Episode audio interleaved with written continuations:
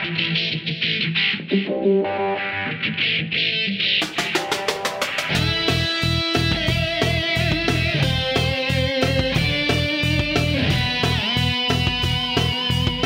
is Software Engineering Radio, the podcast for professional developers, on the web at se-radio.net. SE Radio brings you relevant and detailed discussions of software engineering topics at least once a month. SE Radio is brought to you by IEEE Software Magazine, online at computer.org/software. So I'm sitting here with Eric Evans. He is well known as the author of the Domain Driven Design book. That book had a huge impact on the design and architecture of object-oriented systems. He's working as a consultant, trainer, and coach for his own company called Domain Language and has a lot of expertise, obviously, concerning domain-driven design. Uh, during his career, he has seen and influenced a huge number of projects and architectures. He's also well-known speakers at several conferences. And actually, we had him on the show a while ago. That's rather a long time ago. So, episode 8 in 2006, that was an episode that we did with Eric. So, Eric, welcome to the show. Thank you. Thanks for having me on it. Yeah, thanks for finding the time. The show will be about domain driven design at 10. So, it's already 10 years that you came up with the idea. Some of the listeners might not be that familiar with domain driven design.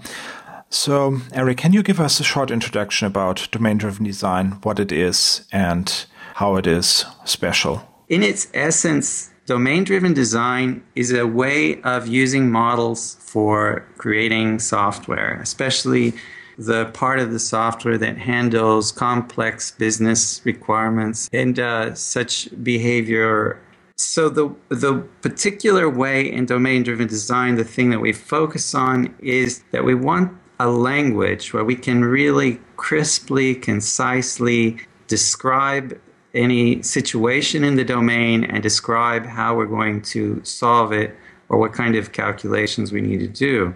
And that language would be shared between business people, specialists in that domain, as well as uh, software people who will be writing the software. And that we call the ubiquitous language because it runs through that whole process. We don't do as most projects do, we don't talk to the business people sort of on their terms and then go and have very technical conversations about how the software will work. Separately, we try to bring those conversations together to create this conceptual model with a very clear language. And that's a very difficult thing to do. And it can't be done in a global sense. You can't come up with the model for your entire organization. Attempts to do that are very counterproductive. So this the other ingredient in that is what we call the bounded context. So I have a clear boundary, perhaps a particular application that we're working on. And within this boundary we say this is what my words mean. This is the relationship between the concepts. Everything is clear and we work hard to make it clear. But then outside that boundary, all sorts of different rules apply in some parts of the system. Perhaps no rules really apply. And out of that comes the rest of domain driven design. But that's really the essence of it. It's a particular way of dealing with these complex parts of our systems. And I guess that is also why uh, so many people are interested in that, because that's really what, what a lot of software engineers do. Can you give an example of such a bounded context and how models might be different there? Because I think that's yeah, one of the very interesting parts of DDD, at least it was for me. I can give uh, some examples. One common thing is that different parts of an organization might deal with the domain in a very different way. And there may even already be software, oh, there probably is already software that uh, deals with those different parts. So take some company that does e commerce, and so there's a part of the software where we're taking orders. So we are very focused on what kind of items are in the inventory and how much they cost, and how do we collect these uh, items together into some kind of a shopping cart. And then eventually the order is created and and and then there's payment and all of those concerns. But then in shipping, perhaps they're not really that interested in most of those issues. What they care about an item is what kind of box will it fit into and and how much does it weigh and which kind of shipping did you pay for and do we ship it all in one box or this one's out of stock so we're going to go ahead and ship the part we've got and then send the rest later? And how do we keep track of an order that's been partially shipped but part of it's still waiting? Although in theory you could create a single model that would represent all these different aspects in practice, that's not what people usually do. And it works better to separate those two contexts and say, well, we basically have a shipping system here and a order taking system and perhaps other things too you know i'm not saying that it has it would just be those two you could create concepts so general and uh, versatile that you could handle all these cases but we're usually better off with more specialized models, a model that handles really well the idea of an order as a set of physical objects that fit into certain kinds of boxes and that you may or may not have available at this time. And another one that says, well, here are items that you've chosen and here are similar items and you know just totally different issues I think that that's a very good short introduction to DDD, and in particular, the bounded context is, um, I think, really one of the the interesting things here, as you said, where you would have totally different, let's say, perspectives on items, uh, whether you're working on shipping or ordering things. So, looking back on those 10 years of DDD, what was the impact of DDD in your opinion? Well, uh, it's very hard for me to see that. I mean, I do have a sense it's had an impact, and sometimes people tell me that it had a big influence on them. And I think the things that make me feel the best is occasionally someone says sort of brought back the fun of software development for them or made them really enjoy software development again. And that particularly makes me feel good it's so hard for me to judge what the overall impact is. I really uh, don't know. yeah, it's always good if you uh, can bring back the joy in, in work again. To me, the, the impact of the book is quite huge. I would even call it a movement, uh, sort of a DDD movement. So, do you think that's true? Would you call it a movement or is it something different to you? I think that probably that was my intention that I had the sense that I wanted to start a movement. And it may be a very diffuse movement, but it would be nice to think it had a little of that quality to it.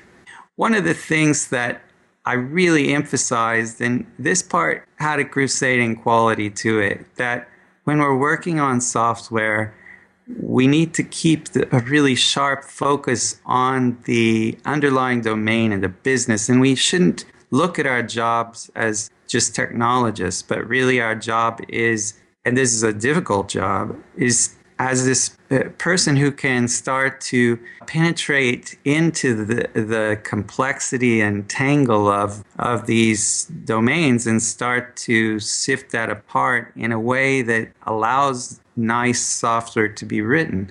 And sometimes when you really do it well, the problem becomes significantly easier on a technical level. Yeah, so I think it's about let's say model mining or knowledge mining what what a lot of our job is about. Yes. Was the impact of your book and the whole movement was it different from what you have expected? Are there any surprises? Well, one pleasant surprise is that it hasn't just kind of faded. You know, most uh, books go through a fairly short cycle. They become very popular for three or four years, and then they kind of drop into the background. And DDD has stayed a pretty relevant topic for a long time now, really like 11 years, and since it's now 2015. and uh, so that's genuinely surprises me, actually, but obviously in a good way. And I couldn't agree more. I mean, to me, it's almost like like a timeless um, thing that that you've created there. What part of the DDD movement did you learn the most from? What gave you the biggest progress in your own knowledge and uh, skill set? Oh, I think that, and this I think is closely related to why people still pay attention to DDD. The DDD has not been static, so the core concepts of it have been very stable. I would say I can express them better now. But the but the people who are really doing it, there have been a couple of big shifts in how people tend to build these systems. So the first big one was when event sourcing and CQRS came on the scene, and the way that we went about designing and building a DDD system changed a lot. When did that happen? That was uh, maybe 2007 or anyway, you know, after a few years, and it may be that just about the time that we would have been following that natural cycle of, oh, what's new and, and moving on to the next thing, DDD kind of got a big renovation. And I learned a tremendous amount from those people, from uh, Greg Young, Udi Dahan, and the others who went around and around about event sourcing and CQRS and just uh, really shook things up. And my way of thinking about things changed a lot. And I think the way most people think about DDD now is significantly different because of that. And there have been a few other things, uh, but that was certainly the first big one. Do you think there are any circumstances where a DDD approach would fail? And how would you deal with them? Or is it something that can be made to work in any project? Well, so there's a few aspects to that. That's a interesting question because uh, certainly DDD projects fail all the time. It's not unusual. Yeah. Of course, some of that is just anything difficult fails sometimes. Right. So we needn't worry about that. Uh, and I think DDD is hard. So what would make DDD project more likely to fail than other times? I think that some of the most common things are so there is a tendency to slip into perfectionism. Whenever people are serious about modeling and design, they start slipping toward perfectionism. Other people start slipping toward very broad scope. You know, we will model the whole thing. And, and even if we have five different bounded contexts, but we'll model each one with great elegance and all at the same time. So some projects fail because they get too ambitious. Uh, they don't walk before they run. Uh, some of them, because they're in an area where the strategy of the organization isn't very clear. Let me put it this way the greatest value of DDD comes when you're very close to the bone of what's strategically important within the company. That's when it pays off the most. You need a certain degree of complexity, intricacy in the problem, or else, or at least some fuzziness or else there's no point to all that thinking. But also, you need to be in some strategically relevant thing. But along with that goes a certain amount of, of the rough and tumble of the politics of organizations. Some organizations change their strategies, and I've seen all these things happen. There's all sorts of, uh, of other things. Of course, sometimes the skills of the team are the problem. So you might have a situation where they get off to a good start, and then their execution isn't very good. And of course, bad programming will undermine any software approach. Ultimately, your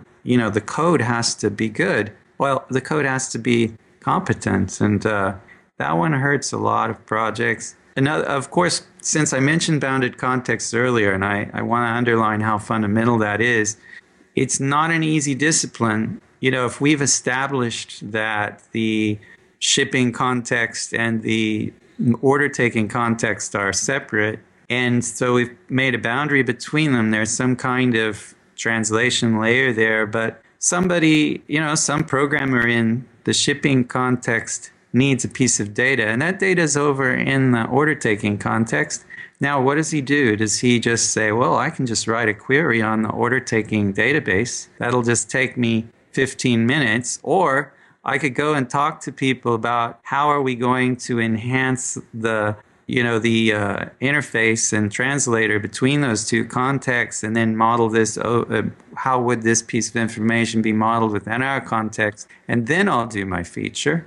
So it takes a certain level of discipline to maintain that boundary. And when the boundary's gone the two models start clashing and it, it, all goes down the tubes pretty fast. Another variation on this, of course, is that if you have a lot of legacy systems and you're trying to do some work and you're um, so ideally you do that by isolating the new work within a bounded context and talking to the legacy through some kind of translator.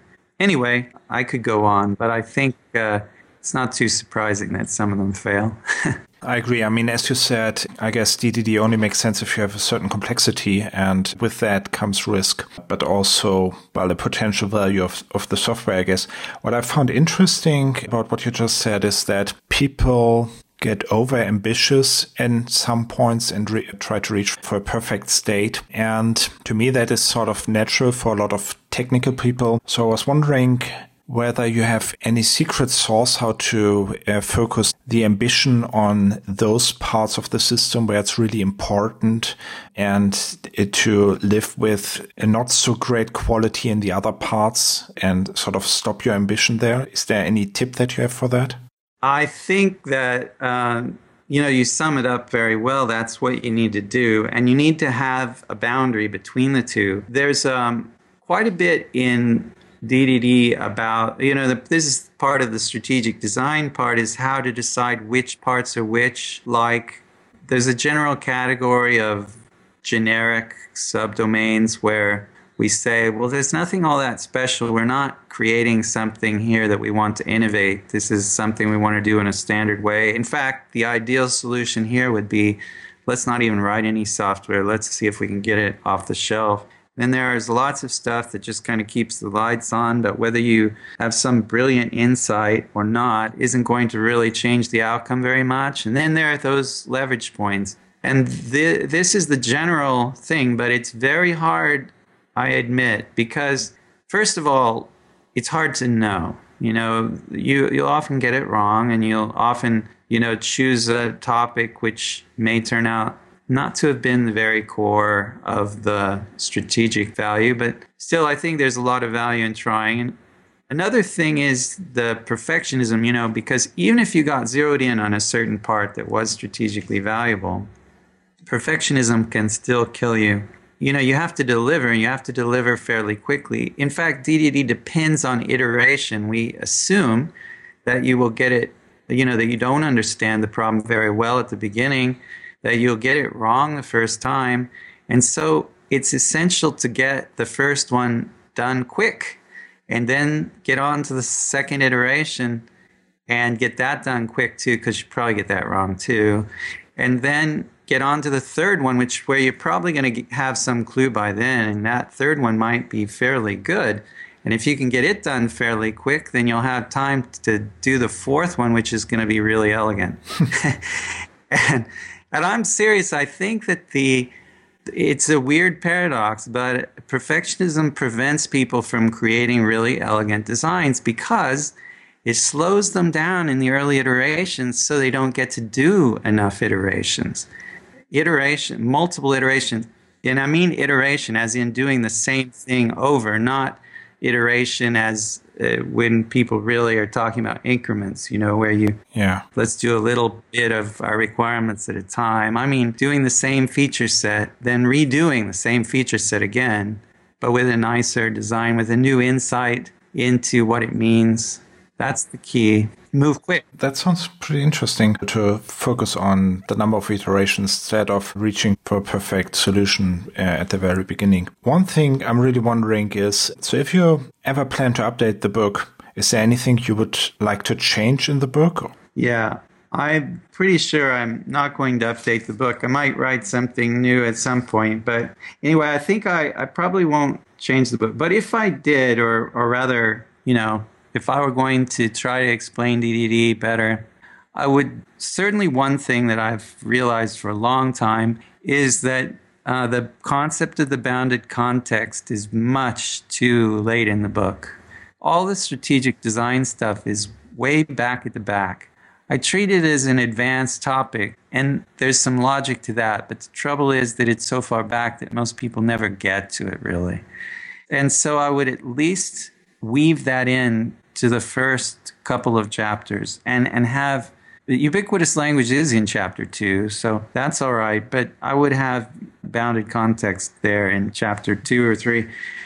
And another thing I would do is try to change the presentation of the of the building blocks. The building blocks are things like the entities and value objects and later domain events and stuff like that. And they're important things But there, there's a big chunk of that stuff right in the early middle part. And uh, most people don't get past it. And, and they come away thinking that that's really the core of DDD. Whereas in fact, um, it's really not. It's an important part just because it helps people bridge from the conceptual modeling of DDD to the necessity of having a program, a really, you know, having code that really reflects that model.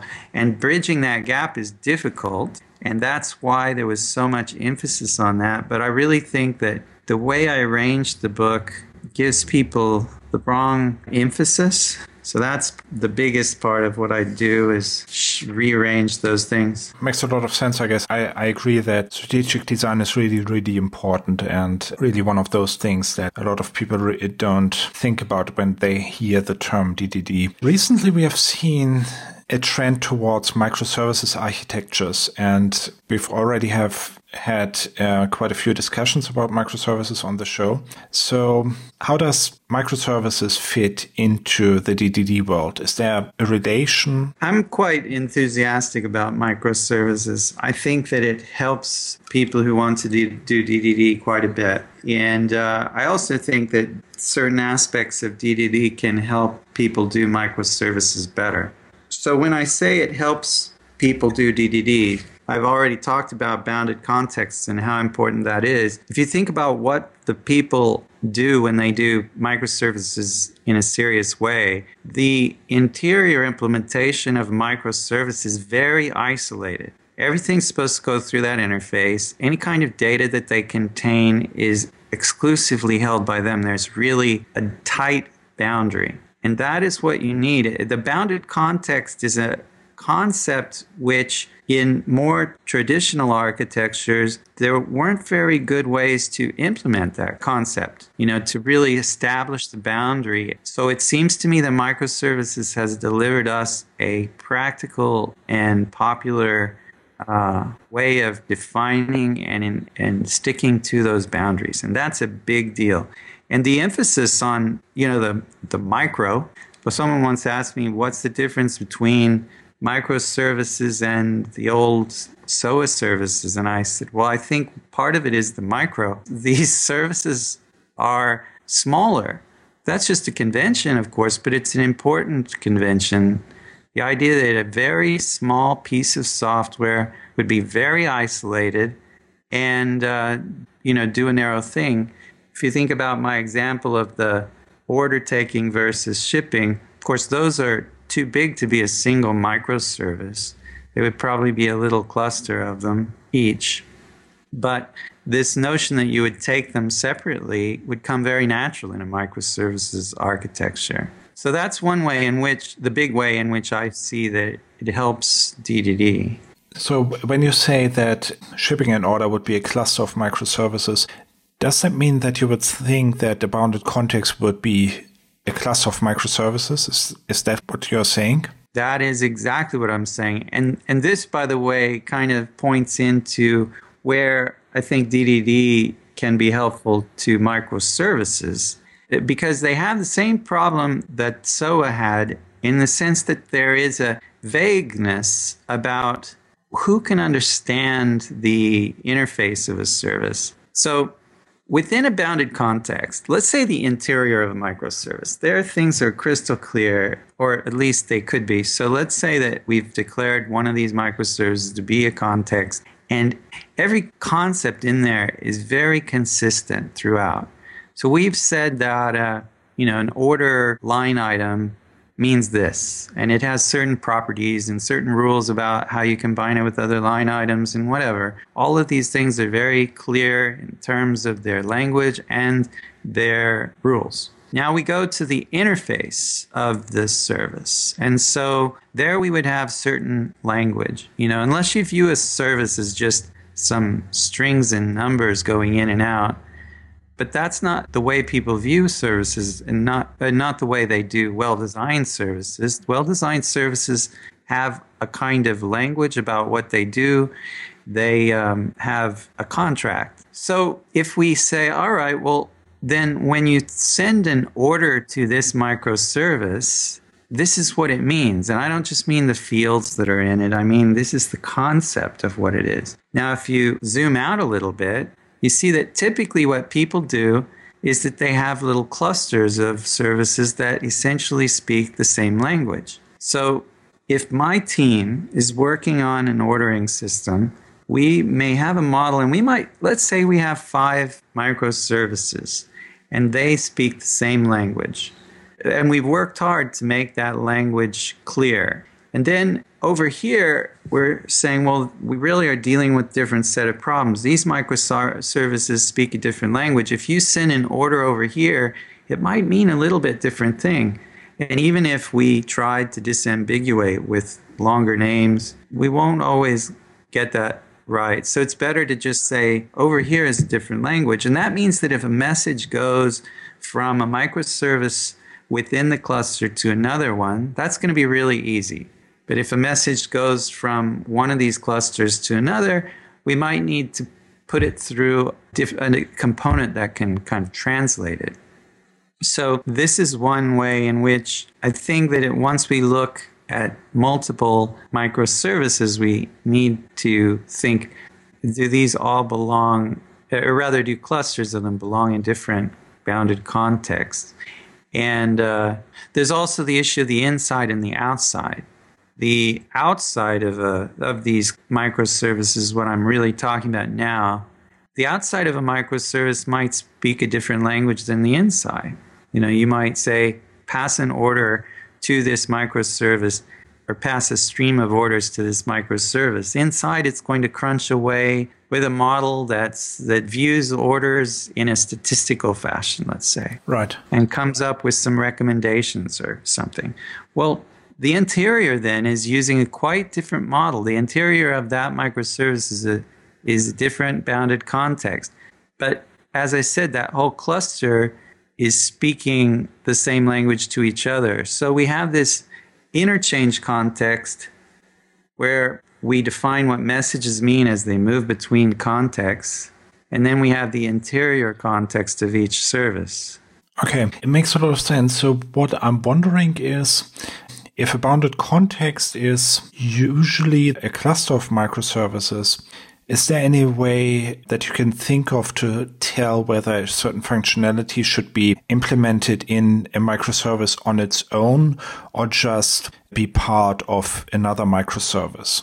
Because obviously, if there is a cluster that is a bounded context, it's not one bounded context is one microservice. It's a set of microservices.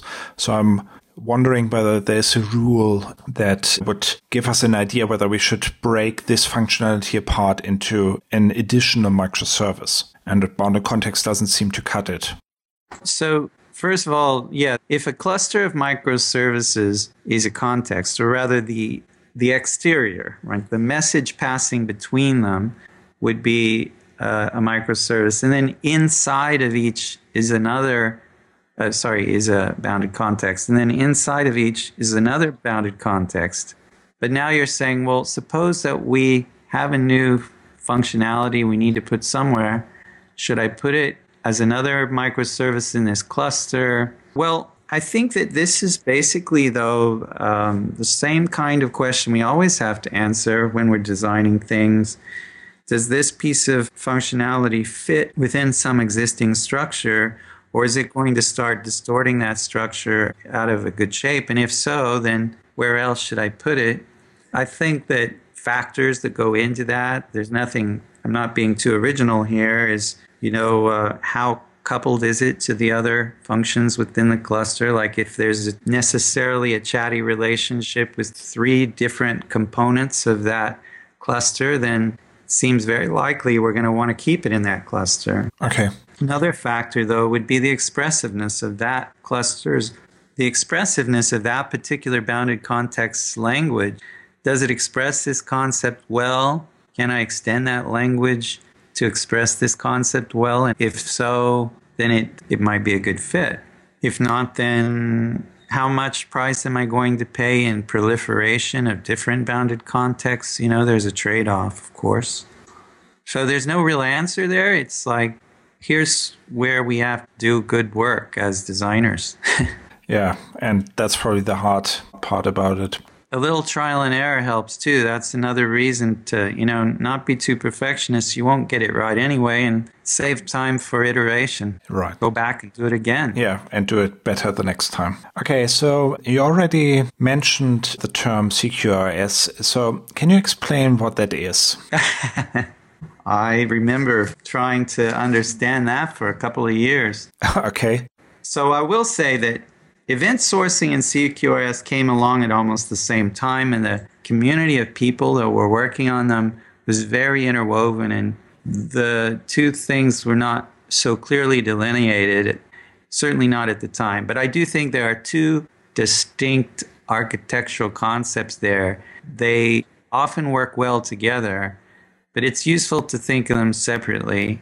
The one that immediately made sense to me that just spoke to me instantly was event sourcing. Uh, and uh, then CQRS was a little bit less obvious to me, but I do think it's a good technique. So, in essence, CQRS says that you break your system into components that either are read only things or they are things that process updates. So, let's take the order taking, you know, that ordering example. When a new order comes in, we would put that in CQRS, we put that in the form of a command. A command meaning the C in CQRS.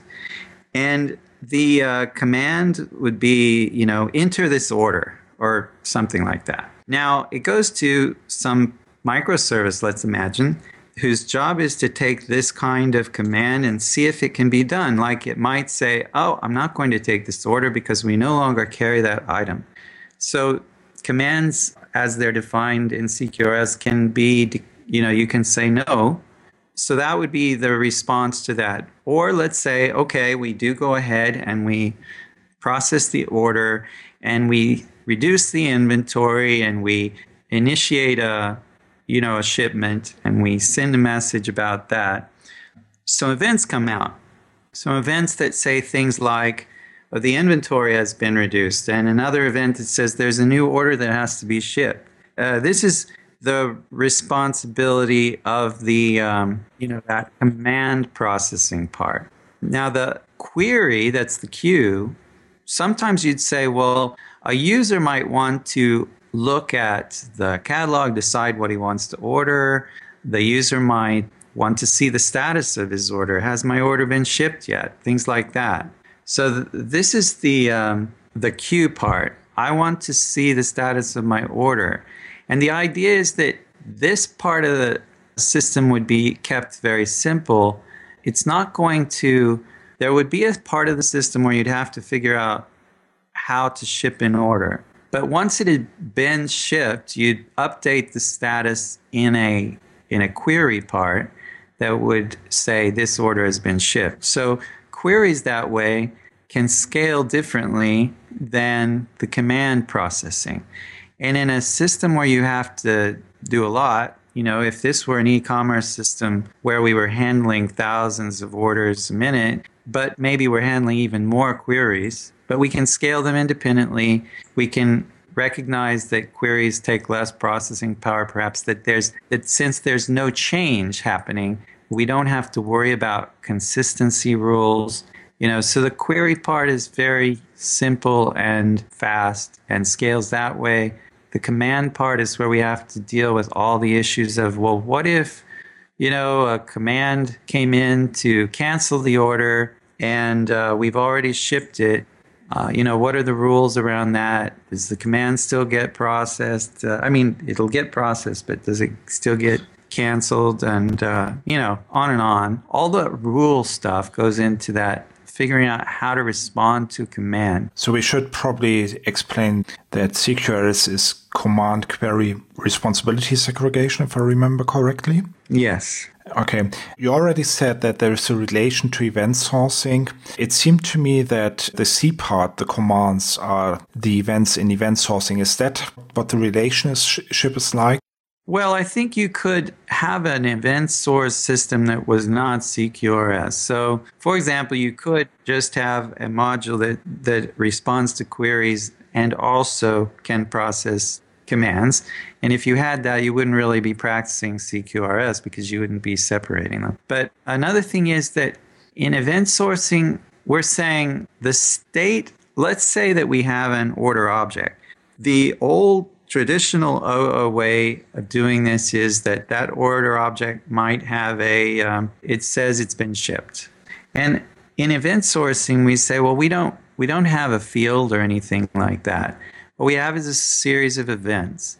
And when it shipped, there is created an event, uh, has shipped.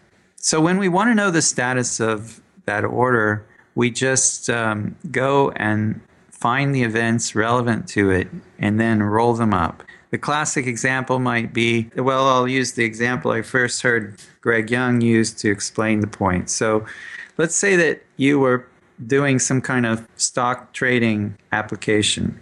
Someone says, sell 10,000 shares of IBM at a certain, you know, above a certain price. So, so this order goes out. It's 10,000. And now question comes well, how many shares are still to be sold? So each time we execute this order, let's say we sell a thousand, and then in a separate transaction we sell 2,000 more. So here we have two events, well, really three events. One was sell 10,000, and then there were two events that said we sold a thousand, and then another event that said we sold 2,000. Now the question is how much remains to be sold? How much IBM should we sell at that price? Uh, we can, at the time of the query, we can find what events are visible to us and we can calculate it. So in the old days, uh, we'd have had that object and it would have had a 10,000 and then the first sale comes in and we'd subtract a 1,000 and so now it would say sell 9,000 and then another 2,000 come in and we'd say sell 7,000 and event sourcing says don't even have that field. Just, uh, or if you do, it's an immutable field that expresses the original order to sell 10,000. And then you've got a completely separate object, an event object called that says we sold a thousand and another one that says we sold 2000 and if you want to know you can figure it out you look at all those events and you say well 10000 minus 1000 minus 2000 and that is the, the concept of event sourcing basically. So what I'm wondering is what is the relationship to DDD then uh, of CQRS and event sourcing? Well, event sourcing, I think it's easier to illustrate because it's a modeling technique. It's it's talking about how you would represent the domain. If you look at before that and the emphasis on entities and values, this is placing the emphasis in a little bit different place. It's saying certain things happen in the domain. In the domain uh, that we have got an order execution, and that should be explicitly modeled. So it's really making the model more explicit about the changes. If you take the old style uh, OO system where things change and the, and the objects represent the way things are in our most current view, and this also is the typical relational database approach too but they don't show you what happened. They just show you how things are now. Whereas event sourcing shifts and says, let's model the state change rather than the state. And we can derive the state from the state change. So now we say, we executed an order. That's the thing we store. We executed an order again. That's the thing we store. If you want to have that other view, it's just a roll up of this. So it's really a, a modeling technique, and it emerged from trying to apply DDD to certain kinds of problems that were very event centric and also where they had to get very high volume. With this, you can scale up the updates because if your updates are very frequent and your reads are less frequent, for example, you can be inserting events into the system without having to update an object in place every time. The objects all become immutable, which has certain technical benefits, especially if you're trying to scale things, parallelize things. And so I think it fit into DDD so naturally because it's really a revamping of the building blocks, is one way to look at it. But it's a little more radical than that. One thing that I'm really wondering about is if I look at DDD and in particular, well, on the model part, it really seems to be an object oriented approach, I guess, because there are those value objects, entities, and all these kinds of things. And it's rather easy to think about how that would be implemented using object oriented techniques. In the last few years, there has been a shift to functional programming. So do you think that DDD can be applied to functional programming too, even though it was originally expressed in a rather object oriented terms? Yes, that is one of the big things that's happened over these 11 years. The reason that everything's expressed in terms of objects is because objects were king in 2003, 2004. And what else would I have described it as? People who wanted to uh, address complex domains, wanted to try to develop a model of that domain to help them deal with the complexity, they used objects. And the building blocks were an attempt to describe certain things that help those kind of models actually succeed. Now, if you are going at it from a functional point of view, then your model is going to look quite different, or rather, your implementation is going to look quite different I think that the event sourcing actually points a good way because, uh, you know, I, mentioned that if, if you apply full on event sourcing, the objects are immutable, which is a start toward the functional perspective because instead of having objects we change in place, we have some kind of data structure that we use a function to derive another data structure from. So if you imagine then an event source system where and let me just throw microservices in. You have a microservice, pass some events to it, and it computes the result and passes out another stream of events that say, well, as a consequence of this, this is what happens. So I pass in, oh, we executed a uh, trade for 2000 and we executed another trade for 1000 and it passes out a um, an event that says the order has been reduced to 7,000, whatever. So it's pretty easy to imagine implementing that as a function, actually. Perhaps more natural than OO, in fact. You know, you've got a stream of events and you want to use it to compute a, a, another stream of events. That really cries out for a function to me. Yeah, absolutely. It sounds somewhat like an actor model, even. Yes. Uh, well, you know, um, some people in the DDD community have really been into the actor model. Vaughn Vernon, for example, talked a lot about using actor model. And uh, indeed, it does seem to be a good fit. It seems like that it corresponds closely to another one of the building blocks, which we haven't talked about yet. In the original book, it talked about a building block called uh, aggregate, which was sort of trying to describe a set of objects which would have rules about their internal data consistency and somehow would be allowed to enforce those rules. So people have said, well, if you take that unit, that unit of whatever I'm trying to make consistent at any given change, and you give that responsibility to a single actor, now you imagine an actor is receiving events or commands, and it has to figure out whether it can maintain that state in a in a consistent state. so move from one state to another in a way that respects the invariants of that particular aggregate and so that's an application of actor model to uh, you know pulling in a little bit of the old uh, aggregates plus events and commands. It, a lot's been going on when we start talking about it. The way people really build these things is so different.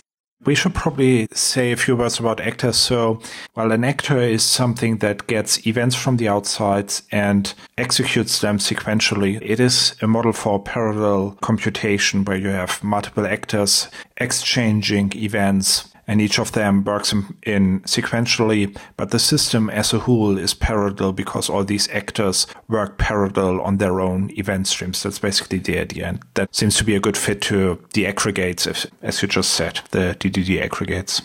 Right, and your description is a very nice summary of their technical properties of these things. And if I try to describe why this is so useful when we try to, you know, we have these conceptual models of the domain and we're trying to make a software system that respects these concepts and expresses them. So there's a lot of different state within a big system. And uh, Aggregate says, well, you know, one of the things that will keep you from going parallel, like you do in Akka, is that you have no boundary where you can say that the result of this computation does not immediately affect anything else, that we can handle that asynchronously.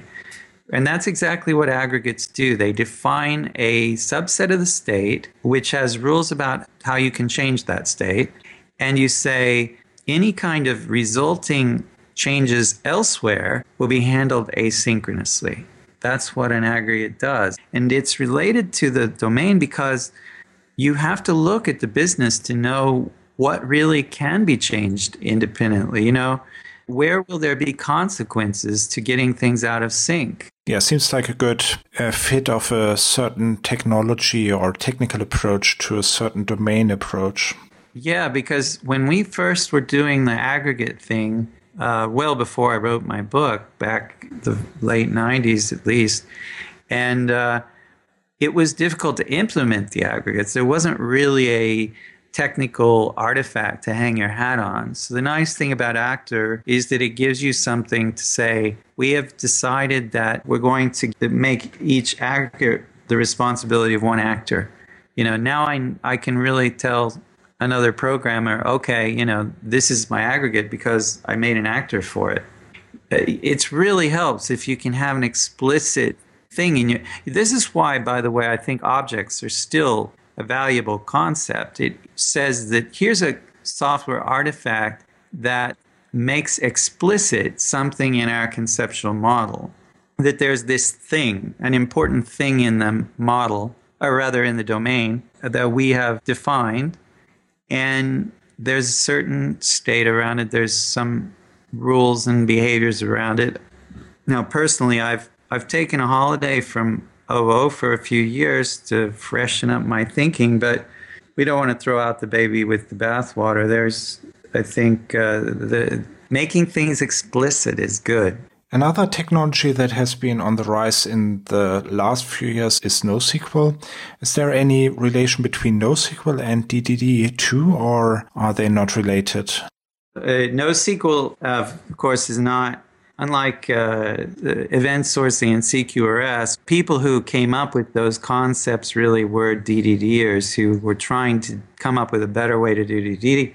That's not true at all with NoSQL. Came from a totally different world they were very interested in technical properties of what they were doing and so on. And above all, I think the motivator of a lot of these things was speed. However, I actually think that it's a great boon for DDD. But one of the biggest handicaps that we've had for whew, a long time is this obsession with everything being stored in relational database. Data in a relational database has to be structured a certain way.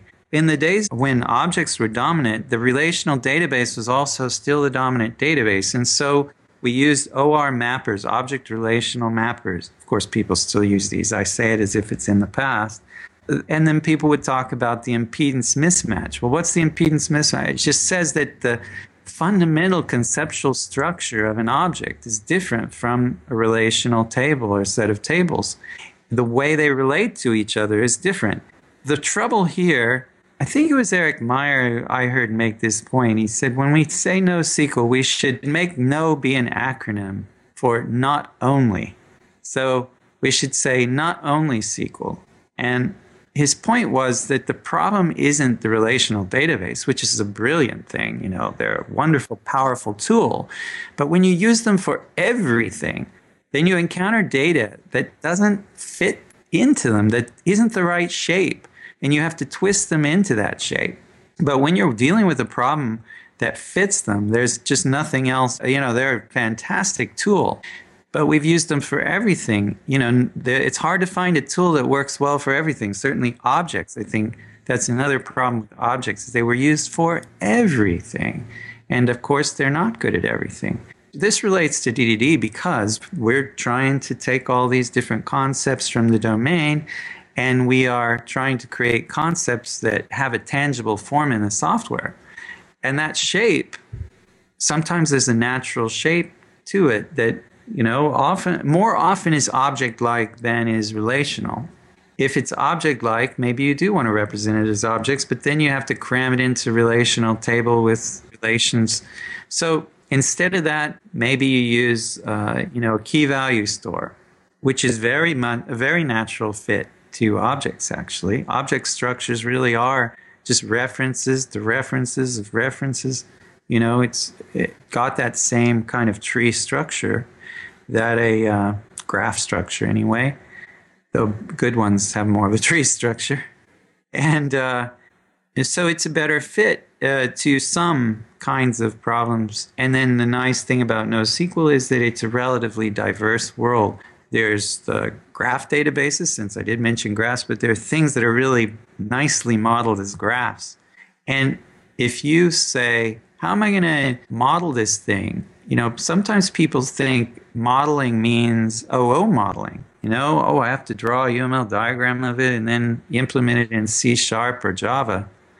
That's not what modeling means. Modeling means to create abstractions that represent important aspects of your problem and, and put those to work. So sometimes the natural abstraction is a graph. You want to say, well, how do these people relate to each other?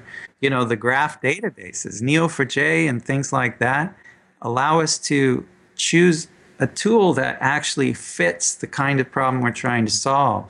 I don't now have to twist it into objects and then figure out how to do graph logic over objects you know, which while, by the way, I'm also stuffing the object data into relational database.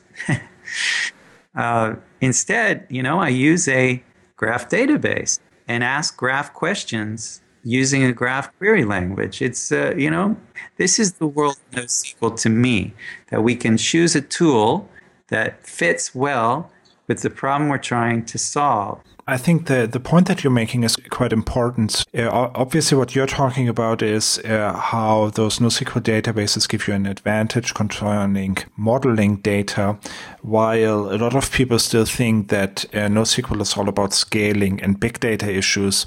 And um, it is one of the benefits, but it's probably not even the most important one.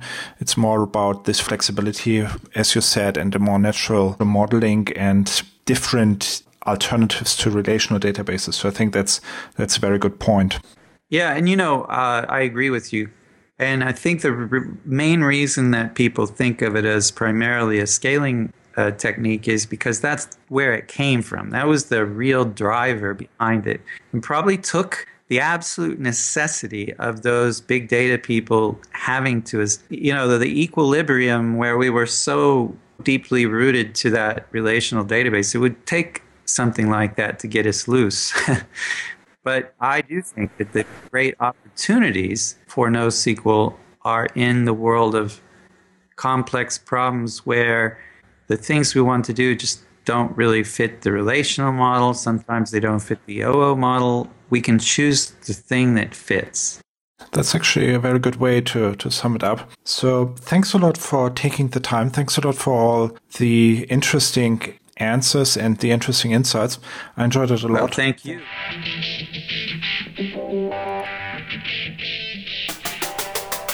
Thanks for listening to SE Radio, an educational program brought to you by IEEE Software Magazine. For more information about the podcast, including other episodes, visit our website at se-radio.net. To provide feedback, you can write comments on each episode on the website or write a review on iTunes. Mention or message us on Twitter at SE Radio or search for the Software Engineering Radio Group on LinkedIn, Google, or Facebook. You can also email us at team at se-radio.net. This and all other episodes of SE Radio is licensed under the Creative Commons 2.5 license. Thanks again for your support.